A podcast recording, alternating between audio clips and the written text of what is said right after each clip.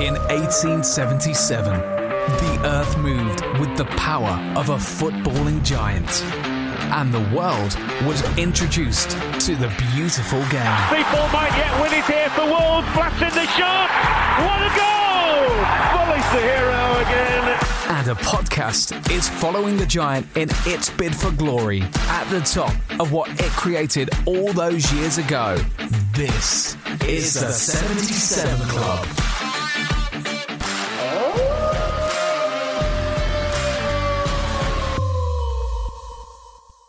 Mother's Day is around the corner. Find the perfect gift for the mom in your life with a stunning piece of jewelry from Blue Nile. From timeless pearls to dazzling gemstones, Blue Nile has something she'll adore. Need it fast? Most items can ship overnight. Plus, enjoy guaranteed free shipping and returns. Don't miss our special Mother's Day deals. Save big on the season's most beautiful trends. For a limited time, get up to 50% off by going to BlueNile.com.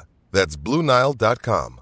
With threats to our nation waiting around every corner, adaptability is more important than ever. When conditions change without notice, quick strategic thinking is crucial. And with obstacles consistently impending, determination is essential in overcoming them. It's this willingness, decisiveness, and resilience that sets Marines apart. With our fighting spirit, we don't just fight battles, we win them. Marines are the constant our nation counts on to fight the unknown. And through adaptable problem solving, we do just that. Learn more at marines.com.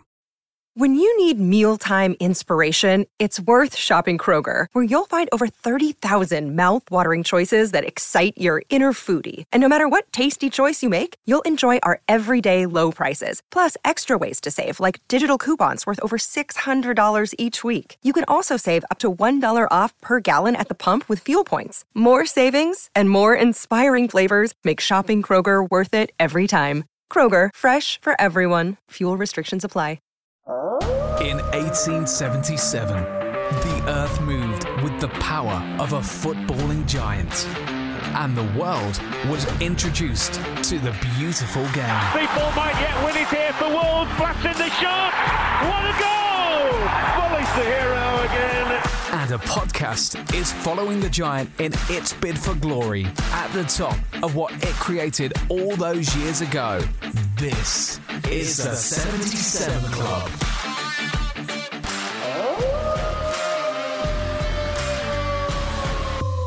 Hello and welcome to episode 238 of the 77 Club. Harry, start with the socials.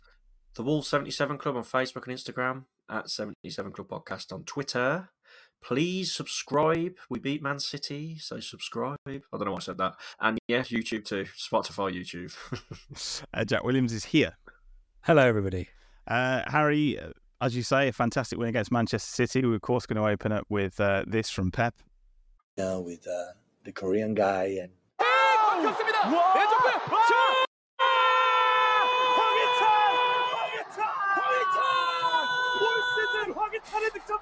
Still great, great stuff from the Wolves admin there. Uh, we'll probably get banned on YouTube for showing the goal, but then it is what it is. Harry, I don't think we had much hope um, before the game, and certainly my Sky bet and your Super Six um, sort of reflected, I think, how people were feeling before the game because I had back seven one to Man City, and obviously I had a cheeky one in there, uh, supporting Wolves as well. But um, first off, were we slightly surprised um, by the starting eleven? Obviously, he was forced into uh, one change, um, but you know, at the end of the day, it did the job. Toti Gomes coming in and, and back to a back five.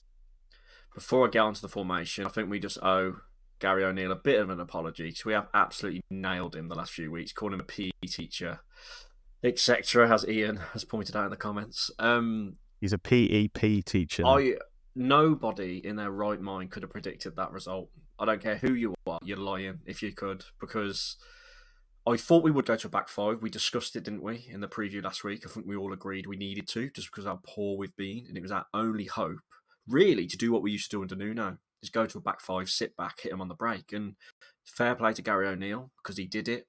He had a game plan, and on the day, every single player was absolutely outstanding, and we needed to be play out of an play out of our skin, and we needed Man City to have an off day and have a few of their key players missing, which they did in Rodri, De Bruyne, etc. But I'm just going to say, well done to Gary O'Neill. You're a very highly qualified PE teacher now, I must admit, because that was a bit of a ma- bit of a masterstroke, and I was buzzing for him because all Wolves fans have been giving him stick. And let's be honest, I think a lot of people wouldn't have been surprised if he'd have been walking. You know what I mean? After the Luton and Ipswich game. So yeah, humble pie for all of us on this podcast. And it's a shame Bayliss in here because I, I want to see if he'd still call a PE teacher. So I'm going to retract that statement and now call him a really good Premier League manager until we lose again. uh, Jack, uh, Wolves are back five. Pedro Neto absolutely running the show. Is it 2019 again? No, it's definitely not 2019 again. But I mean, I, I, was definitely probably more shocked with that result than I was when we got the results we got against Man City under Nuno, just because of the way everything's been. I mean, yeah, we are eating humble pie a little bit this week because going back to the podcast last week, I think I said that it would be closer than we thought. We'd only lose 3 0 or something like that. And to, to come out like that, like I say, with a game plan, and uh, everyone stuck to their jobs really well, just like Harry said then. And really, the really impressive thing was just the fact I know City had a lot of the ball, particularly in the early stages, and that, that our first goal was an own goal, technically, despite some you know brilliant work from Neto is we limited the chances really, really well, didn't we? That's the shocking thing. I know there was the second half, the Dawson Dawson clearance off the line, which really could probably you know set us up to go on, on win the game. But I, I, I just absolutely shocked and just didn't see it coming. Delighted, obviously, that it that it happened in the end. But I was all gearing up for Gary O'Neill to probably be sacked this coming Monday after we lose to Villa on Sunday and get battered by Man City. And it, it, I just I just just don't believe it really because they stuck to their guns really well, took the chances. And the really positive thing is the fact that I, I was there as soon as they scored that three three kick and equalised. I think I put it in the group and said, "We all know how this ends now." I thought it would be three or four one, and the way they responded, despite having a setback in that game, they didn't crumble. They went on and kept pressing, and you know managed to score that score that second goal, which was ultimately the winner. So fair play to absolutely everybody. Neto looks like he's come back particularly this season. I was worried after he came back from injury because he just didn't seem to be hitting the same heights, did he? Let's be honest. But th- this season, he's come back like he was before he was injured, and it's just a it's a delight to see. And I just hope we can we can hold on to him now because he's going to be absolutely crucial to us and how we where where we finish this season ultimately. But just shocked and really pleased for everybody at the same time because Gary O'Neill really needed that as well. That's won him over a few Wolves fans, and we're going to give him a bit more time now, which is what he really needed. Absolutely. And uh, Harry, Jack mentioned him there. I mean, we will get onto Pedro Neto, but I think it, it's the defence and, and, more of a defence of what we expect and a performance we expect from someone like Craig Dawson. A really, really integral touch to take it away from Haaland in that first half um, because, you know, nine times out of 10, he's putting that in the back of the net. And it was even high fives from, from Haaland after it happened when he sort of put it out for a corner uh, to say, you know, great, great tackle. So, you know, you, you mentioned it before. Uh, lots of people, lots of players stepping up. Um, the crowd was absolutely phenomenal.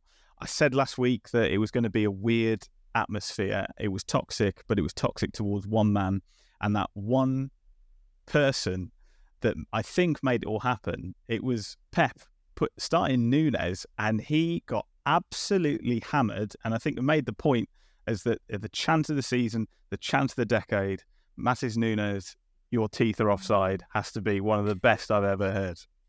Yeah, it mean it just got Molineux rocking, didn't it?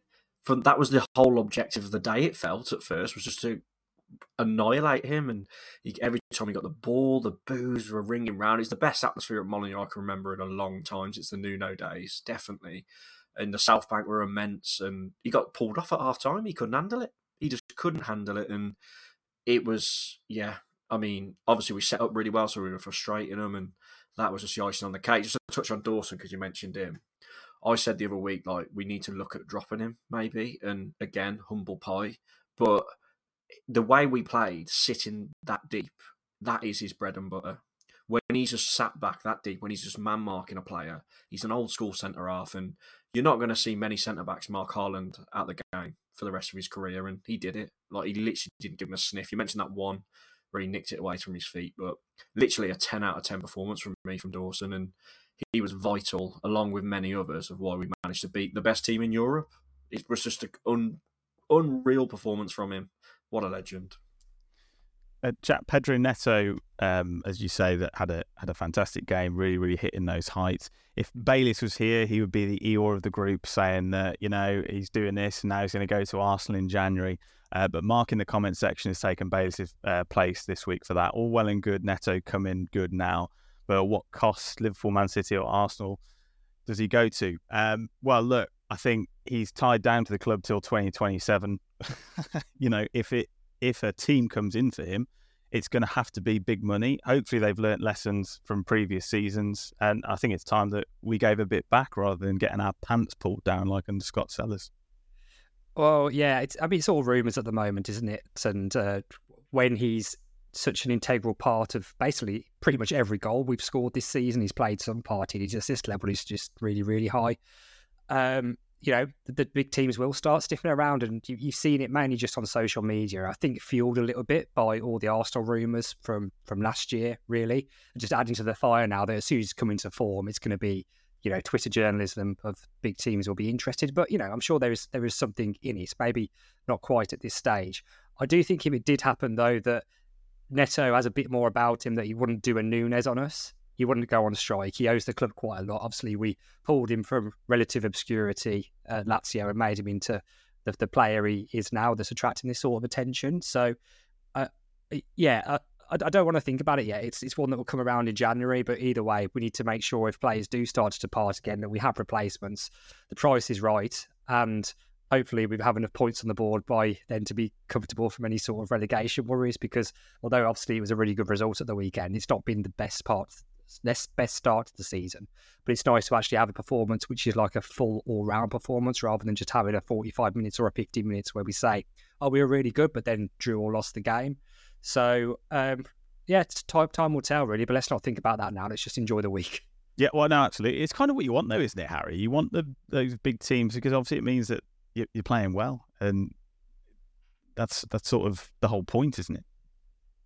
Yeah, um, I get. Yeah, I get what you mean. We, I mean, under Nuno, we always did well against the big teams, didn't we? Um, but I just couldn't see it ever happening under Gary O'Neill. I must admit. But five at the back is just us, isn't it? It's what we are. It's uh, it's what we've done well at in our Premier League era, particularly under Nuno, under Bruno Lage too.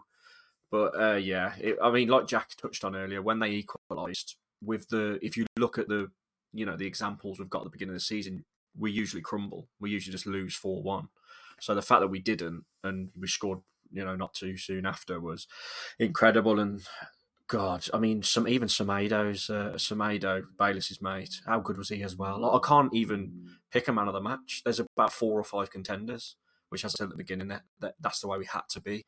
And yeah, very, oh, just unreal. And Mol- again, I want Molineux to be like that more often because it was a joy to watch. Obviously, beating the best club in the world, it is going to be joy to watch. But it's been a while since I've enjoyed going to Molineux. I must admit, and Saturday was just a pleasure to be there.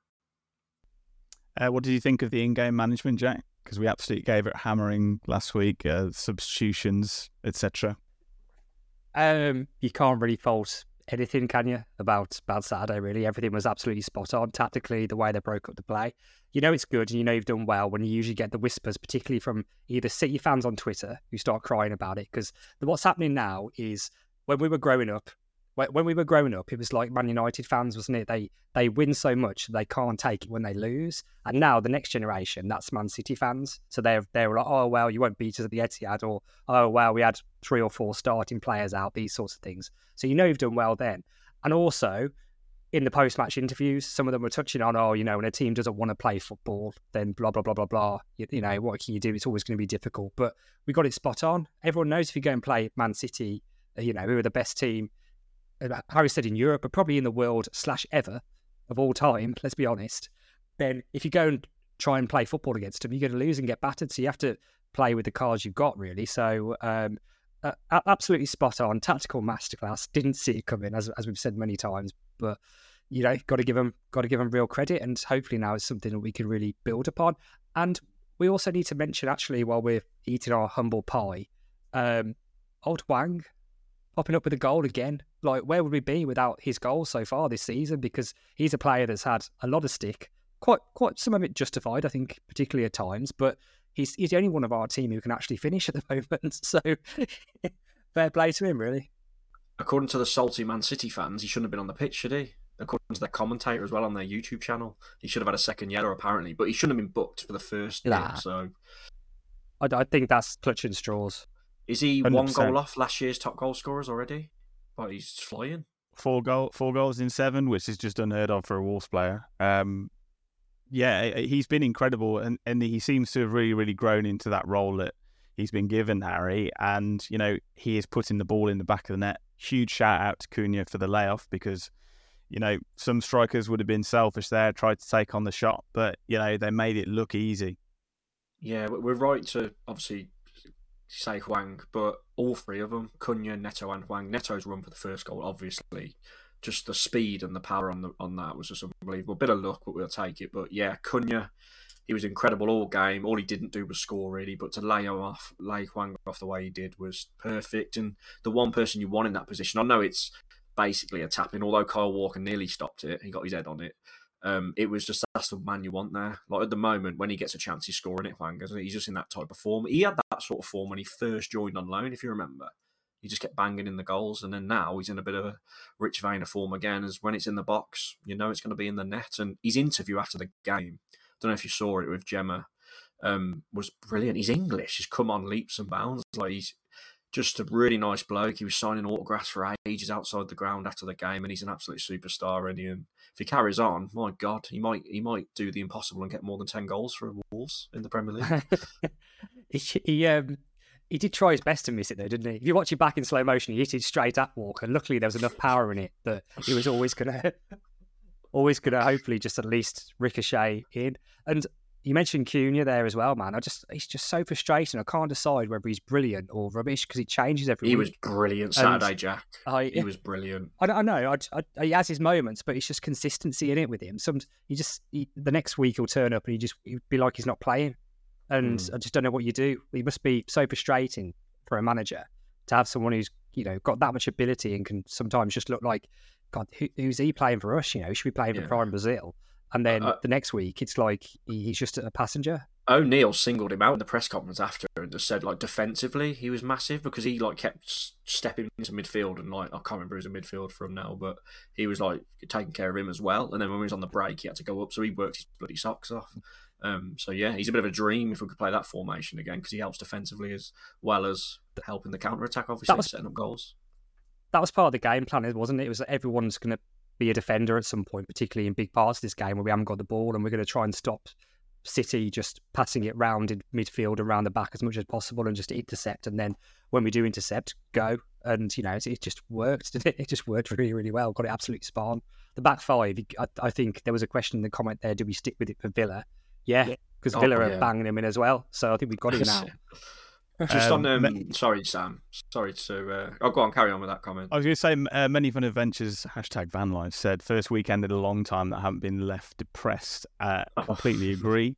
Uh, I watched Match of the Day for the first time in I think it has to be years. Years. It's like you know when it says, um, you know, do you want to watch the beginning on iPlayer? Yes, I do. Skip to the walls bit. Yeah, do it again. Do it again. I had a great time. I had a great time on Saturday night. It was a Just good analysis as well, wasn't it? It was a good. It was. Um, I think. Yeah. Um, well, they they obviously concentrating on Dawson, keeping Haaland quiet. I thought it was a really good little piece they did. Obviously, it weren't the longest analysis in the world, but very good. So, just on the in-games management, you mentioned it earlier. The one play that come on Sam and in my YouTube video when we were screaming at the well me when we was I was screaming at the camera after the game. We mentioned I don't know why this was the only person we praised really, but we praised Boubacar Traore because when he came on, I think it was for Gomes because Gomes was knackered. He was unbelievable when he came on. He relieved so much pressure. He was getting stuck in, and, and again, correct substitution. Whereas in weeks gone by, when he's brought Traore on, we've gone mad. But it, it was he needed in this time. I, I just I just forgotten about that because I remember I thinking the same thing. I was like, oh, here we go. He's done his his Traore substitution. But yeah, he was brilliant. When he, he's just the Oh, complete yeah. opposite of what happened at like Crystal Palace because some of those interceptions were just uh, you know match winning and it, uh, yeah, just a, a day where everybody played their part and everybody was completely knew their job and executed executed it exactly as as was intended. Like you couldn't ask for anything more really from any of them and we just yeah just need to keep it going now. But I, I like especially when like City have won every game this season as well. Like who, who'd have thought that that had come from from anywhere? Like we watch Wolves every week, and we thought there was no chance So who could have predicted that? And I, I, I just don't know. Sa Sarr was good too, wasn't he? I thought we've criticised him a lot, like as we say, everyone. But uh, who's man of the match? I can't even pick it. I don't know about you lot. It's, it's so hard to call. Uh, I would say probably Dawson, but Semedo's got a shout as well. Um, I know we've mentioned both of them already, really, but yeah. Yeah, I thought. Yeah, I mean, for me, I think it's Neto. Just, just it's so refreshing to have someone that exciting on the wing, but with the in, end products. You know, it's it's chalk and cheese when you compare him to Adama Traore or a, for example. You know, where it's all of the all of the pomp and ceremony, but you know the ball doesn't end up in the net, and you know obviously an own goal, and you need a bit of a rub of the green sometimes. But I think he's just been phenomenal. So, so yeah, uh, just a, an all round fantastic performance. Um, I guess we we are going to move on to Villa, but I wanted to talk about VAR, but also the the refereeing performance on Saturday. I thought was fucking atrocious. Um, mm. I don't know what you th- you thought of him, Harry. I just thought you know, terrible decision after terrible decision. Yeah, it didn't feel great again, but I think what I will say is the City fans thought Hwang should have had two yellows, but you could have said the same for Ake for them, couldn't you? So luckily he was consistently bad. So, you know, we didn't get done over by him. But yeah, it's, it's just the same old story, isn't it? Every week, no referees. It's what you expect. There was quite a few people who, because obviously just before they got that free kick, which they equalised from, Cunha was up the other end of the pitch yeah. and um, went down. That was one that in real time I thought that's definitely a foul, has not not been given. But watching it back, I don't think it was a foul. I think he actually got that right, to be fair, because I think Cunha was looking for it and did just jump jump to the floor, to be honest. So that that's uh, not a that's one that people would have been moaning out a lot if it had finished one one or we'd lost the game potentially. But I think they probably did just about get that right because I think he was just looking for it and there was three or four players around him at that time. So yeah, yeah, completely agree. Um, let's play the VAR audio from uh, a completely different game, which was the Spurs versus Liverpool game. Both holding, both holding. Yeah, leave it though. Waiting, delaying, delaying. Yes. Give it. Coming back for the offside, mate. Just checking the offside delay, delay. Give me kick point. Let's go. Yep. Kick point, yeah, please. No so here we are. Wait, okay. Um, just get a tight angle. Yeah, give me 2D line ready I feel, as well for frame right, two. So that. That's frame, fine. Frame two there. Perfect. I've got yeah. the time on this. I clock 2D line on left boot. Yep. Let me Romero, switch angle. I think it might be this angle better. Hey. Happy with this angle? You Yeah. organise you, don't Yep. 2D line on the boot. 2D line on the boot. Yep. Okay. Wait, no, wait. So 2D line on the boot. And I'll, stop. I'll Check in. complete. Check complete. It's fine. Perfect. Yeah. Off. Thank you, mate. Thank you, mate. Wait, wait, wait. wait. The on-field decision was offside. Are you happy with this? Yeah. Are you happy with this? Offside On-field, goal. Yeah. That's, Now that's it's- what it does. on-field decision was offside. Are you happy with this Yeah, image? okay, that's. Yes, onside. The image we gave you is onside. Left back. He's played. He's Yeah. gone offside. Delay, delay, delay. Ollie's saying to delay. Right, Ollie's saying to delay. right. Pardon? Ollie's calling in to say delay the game to to complete. The Yeah. decision is offside. Can't. Ollie's saying to delay. Ollie's saying to delay. Ollie? Yeah, go on. Delay the game. To delay the game. Stop the Yeah, game. but they've restarted the game. from on the field. Yeah, they've restarted. Yeah. Can't do anything. No. I can't do anything. I can't do anything. Beep indeed.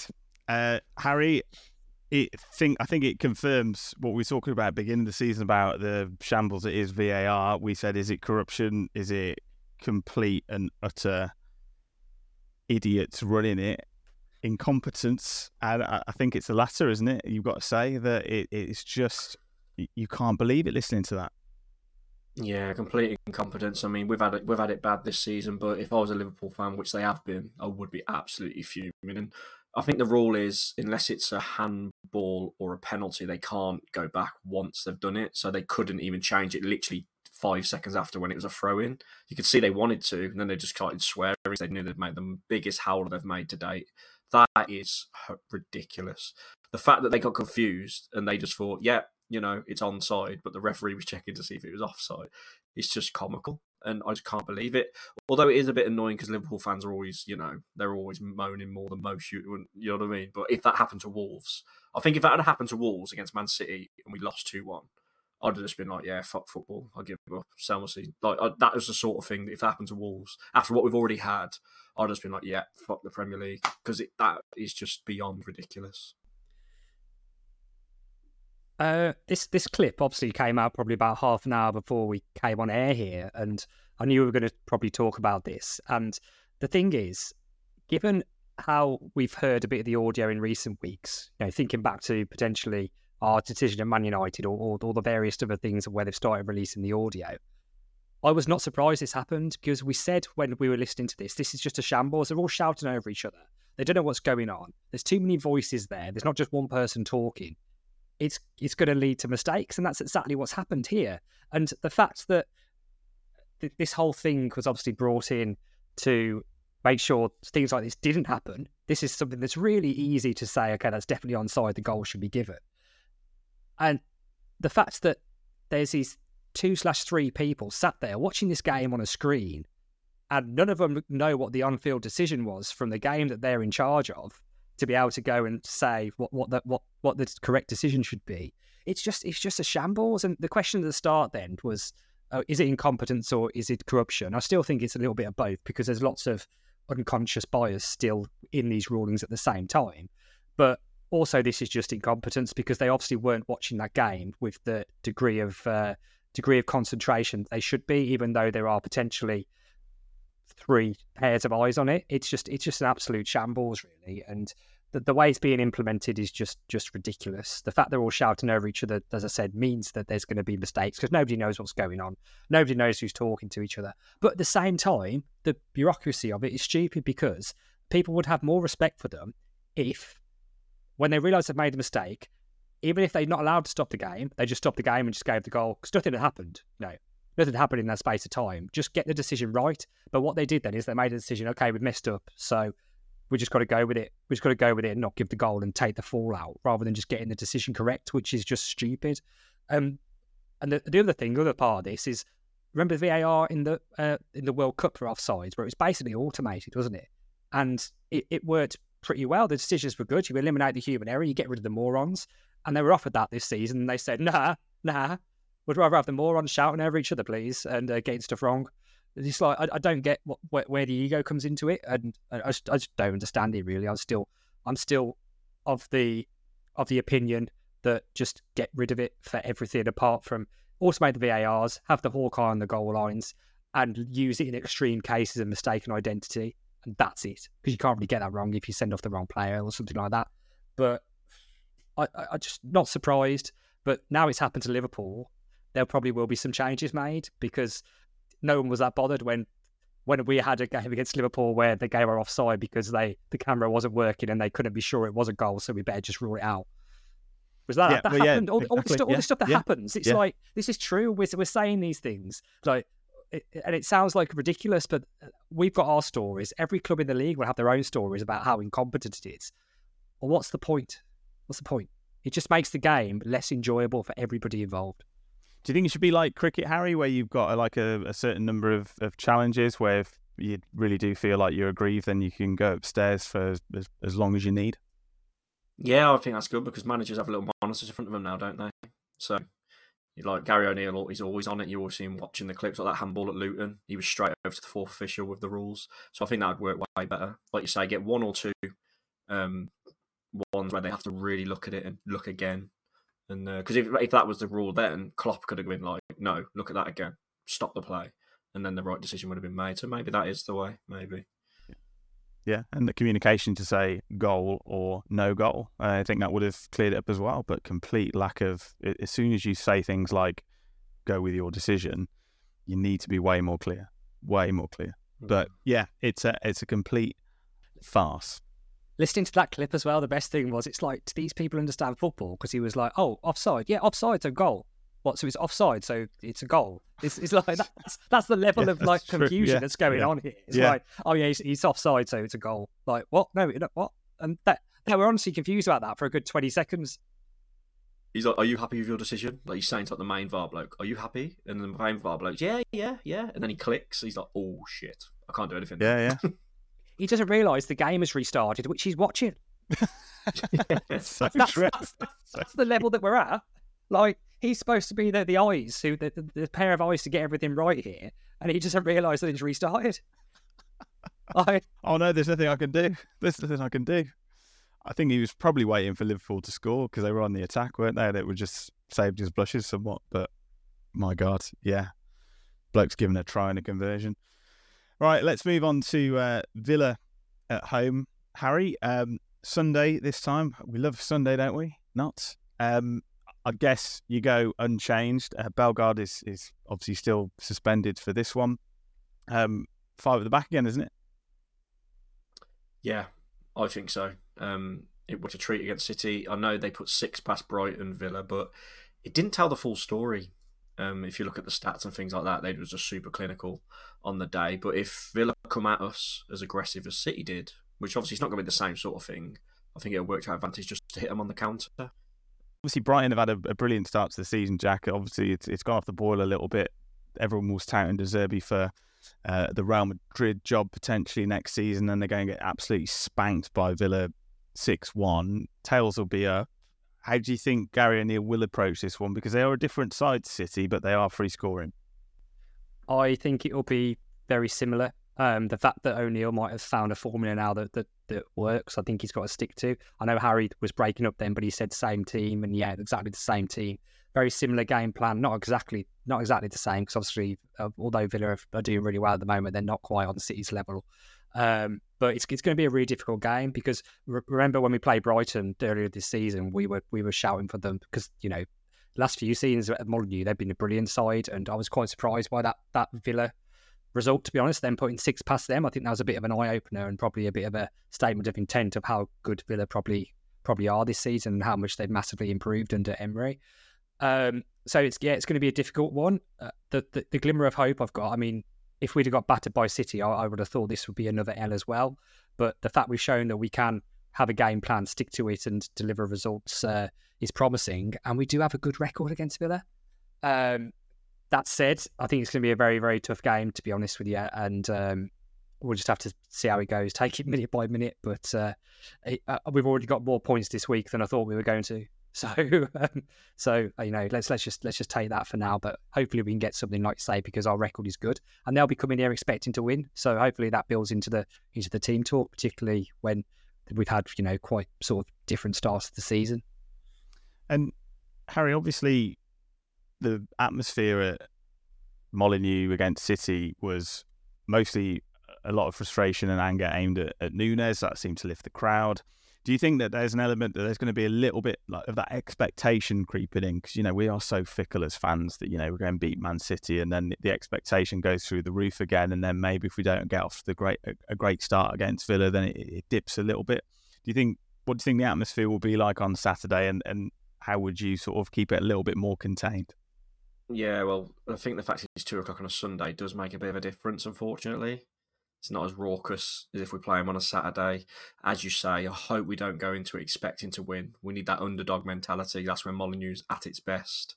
But yeah, just got to get behind them. Hopefully, we get an early goal, get the crowd going because that usually works. But I said the other week, even before the City game, I felt like we'd win this game because we always seem to do well against Villa.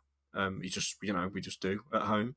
So yeah, just hope the South Bank are on it, hope the whole ground are on it, and yeah, we just need something to cheer about and not go 1 0 down early or something like that because that'll take the wind out of the fans. Yeah. Uh, are we hoping to see Sasha um, this time round, Jack? I think it, it's a bit of a weird one, isn't it? Because we're not seeing him appear in games. Fabio Silva's coming on. Um, if he's not fit, I don't think he should be on the bench. But then I suppose there's a, a little bit of a case of we've got no strikers. Not sure, really. Don't know, to be honest. Um, bit of a bit of a strange one, isn't he? Because yeah, he's not not been seen much. Is he injured? Do you know? Do you, like, uh, is there something going on there, or is it still? No, no idea. Nobody no. knows. Well, he's on the bench, isn't he? I mean, you you think if he's unless he's carrying a knock potentially, but you're trying to see. He didn't look fit to Ipswich, did he? After about twenty minutes, he looked like he struggled a bit. So might not be fully fit. Yeah, might not be fully fit. Not sure. It's just a case of you know we have quite limited striker options really, so it's a toss up really between Fabio and Sasha, particularly if neither of them are starting, then any one of them's going to come on. But at the moment, our, our goal phrase is Hwang and Neto in it. So those are the ones who've got to start. And if you don't have an out and out strike on the pitch because of it, then that's what you do. Right. No, no, very, very interesting. Uh, let's do a score prediction, Harry. Uh, I'm going to go 2 2. Jack? 2 0 Villa. What? I'm going to go for uh, 2 1 Wolves. Um, Harry, if you can get some bets, Jack has got your ticket news. Uh, just do the ticket news this week, lads. I ha- unfortunately haven't got Oh, bets. I haven't got any ticket news either. The website's so the, the, the new website's so rubbish. I mean, nothing's nothing's changed since last week anyway, because we've just got information for the other way games of Bournemouth and Sheffield United, and then and that's it really. Nothing else has been released in the last week. But it's such a pain trying to get on that new Ticketmaster thing because it just blocks me and says, "Oh, can you identify all the lampposts, please?" Oh, it's two just a ball seconds. ache, guys. Yeah. So Yeah. it's just a waste of time.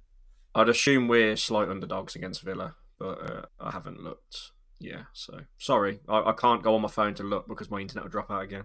That's a very good point. Something that we do have, though, is uh, news about the Seven-a-Side charity game. So I'm going to pass you over to Harry, who's actually been at Molineux this week. Yeah, so last night actually, um, as we mentioned last week, seven aside charity game, eight teams, one person from each team turned up last night. Dazzling Dave sorted it, bit of a draw, and I suppose the news to come out of it is we're the opening game against Talking Wolves. Um, we've got Wolf Whistle in our in our group who have got ex Wolves players playing potentially. Dave Edwards is being rumoured. Um, David Jones, who used to play with Mick McCarthy as well. So should be fun, but as we said, all for a great cause. That's what we're doing at the Wolves Foundation. They're also doing a sleep out at Molineux, aren't they? And met one of the blokes there from the foundation, you know, top bloke. They're, they're happy it's going on. They're looking to make it a yearly thing. And yeah, I'll put a link in the description to this video again. So if you can put anything towards it, be much appreciated. And fair play to Dazzle. Um, he sorted it all off his own back. Obviously, the club are now backing him, sorting out all the referees and insurance and all that. So should be fun, shouldn't it? Talking Wolves opening game. One bad thing is though, I did find out they've got EAB skills on their team, and he is literally like a little wizard. So someone have to mark him, else we're going to lose our opening game. Just get just get Sam to take him out like he did in the last charity game we Yeah. played immediately. They don't, they don't Um, teach tackling like that anymore. Um, so it looks, it sounds like we're in the group of death, to guys, doesn't it? Um, There's a little Uh, bit, yeah. Is it top two yeah, so- through, Harry? I don't. Yeah, I think so. But I think even if you lose, you play. It's like you have like a losers playoff. Like you don't go out and then you don't play. Um, but we've got is it Wolfpack? The draw's been done. If you look on Always Wolves YouTube channel, the draw has been done, and then he's releasing a bit of a, a bit of a video where he's interviewed all the people about it. But yeah, Wolf Whistle would probably lose that. Talking Wolves could be fairly even. You know, apart from e, uh, Ewan, EAB skills. I think the rest are as bad as us. And then uh, I think is it the Wolf Pack, who I've got no idea what they're like or who they are. So should be interesting. But it's all for a good cause. Apparently, we've got to play in good spirits. Good point. Um, Harry, I believe, has a quiz, and in his own words, it is the greatest quiz that has ever been written. So, um, Harry, I hope it lives up to expectations. We'll pass on to Mansell. Okay, this week because of Gary O'Neill becoming the best manager in the Premier League, the quiz theme is Wolves managers and its history. Ow. So, right, heads or tails, Jack? heads, Harry, please. And it is heads. Do you want to go first or second? I, I, I'll go first. Sam always goes first, so I'll yeah. go first, please. Okay. So, as I say, question one: Since 1877, Oh. there's only ever been one Spanish Wolves manager. Who was it? Lopetegui. Well done. Starting off nice and easy. If I didn't get that one, then I'll Yeah, tell we what. would go- go- go home, Little go home. quiz. Sam. Yeah. Since 1877, there's only ever been one Irish manager. Who was it? Mick okay, McCarthy. let's start off easy. All right. Ooh, God! If you'd have got that wrong, I'd have laughed my balls off. Imagine. Jack, a little bit harder. Jack. There's only ever Yep. been one Norwegian manager. Who was it? Ståle Solbakken. Well done. Yeah. Did you know that, Sam? This, I, I love I love the way like you're being because we've been so crap lately. You've made it like a really easy patronising quiz this mate. week. What colour is Don't- it? Red don't talk to- fire. Don't talk too early. Sam, He's luring us there's into only falsehood. ever been there's only ever been one Italian manager. Who was it? Italian. Don't look at the comments. Yeah, don't look at the comments. I mean, it has to be recent, doesn't it? So, Oh, what was Zenga? Zenga? Well done, yes. Yeah, Walter got there. Yeah. Right, gets a bit tougher now, Jack. Not too tough, I could have gone very bad, but I haven't. All Well, right. Martin W. You dig away. There's only ever in the history of Wolves been four Welsh managers. The first one was a bloke called Ted Vizard in Oh, I knew Ted Vizard as well. Uh, the other one was Rob Edwards for about two months in 2016. Who were the other two Welsh I've Wolves got 'em. managers in our history? I've got him. See, Welsh is diff- a weird one because you don't know who's Welsh, really, do you? Well, it's basically a Um, county. Yeah. Welsh. So much of an easy quiz. Well, yeah, it's not easy now. I'm getting to. Com- get, um, Don't look at the comments. I'm not looking at the comments. I'm. Uh, Mark McGhee. No, I've got him straight away. I, I Oh, can you reckon. I reckon it. Should, should I? it's- Should it- I know these? Dean Saunders. Yeah, uh, actually. Yeah. The other one, Yeah. I think, is Kenny Kenny Jackett. I think is the other one. Kenny Jackett, yeah. Is Kenny Jackett Welsh? Is he? No. Yeah, he's He from is. Watford, but uh, I think he played for. Oh. So Jack gets an Uh, incorrect question. Uh, wha- incorrect answer, even on the easiest quiz he's ever done. Sam, Um, in the history of Wolves, there's only ever been four Scottish managers. First one was Andy Beattie in 1964 for a year. Second one was a bloke called Tom Docherty in 1984. Who were the other two Scottish managers in our history? Well, that is Mark McGhee, isn't it? There's one. Can you get the other one for the for the point?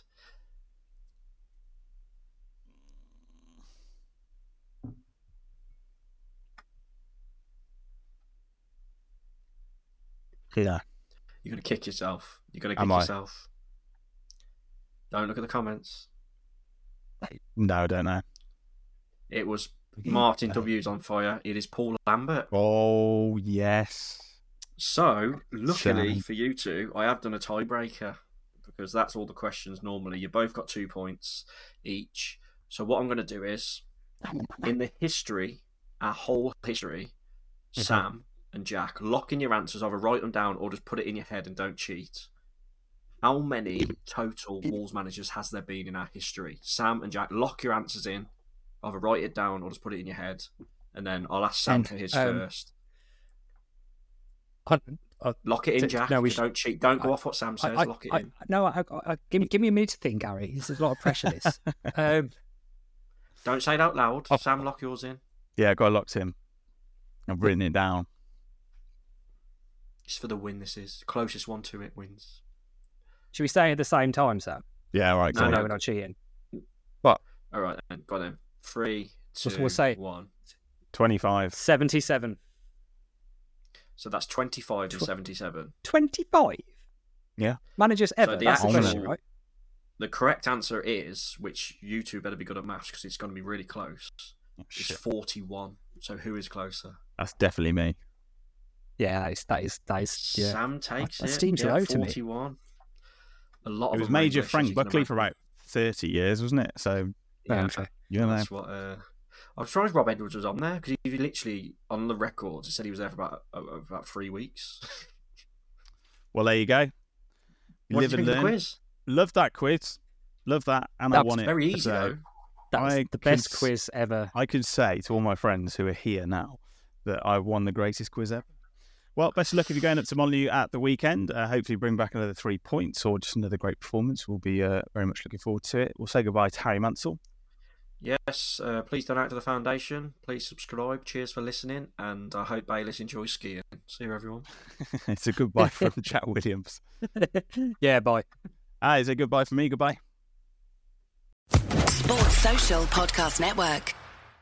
Step into the world of power, loyalty, and luck. I'm gonna make him an offer he can't refuse. With family, cannolis, and spins mean everything. Now, you wanna get mixed up in the family business. Introducing The Godfather at ChumbaCasino.com. Test your luck in the shadowy world of The Godfather slot. Someday, I will call upon you to do a service for me. Play The Godfather now at ChumbaCasino.com. Welcome to the family. No purchase necessary. VGW Group. Void where prohibited by law. 18 plus. Terms and conditions apply.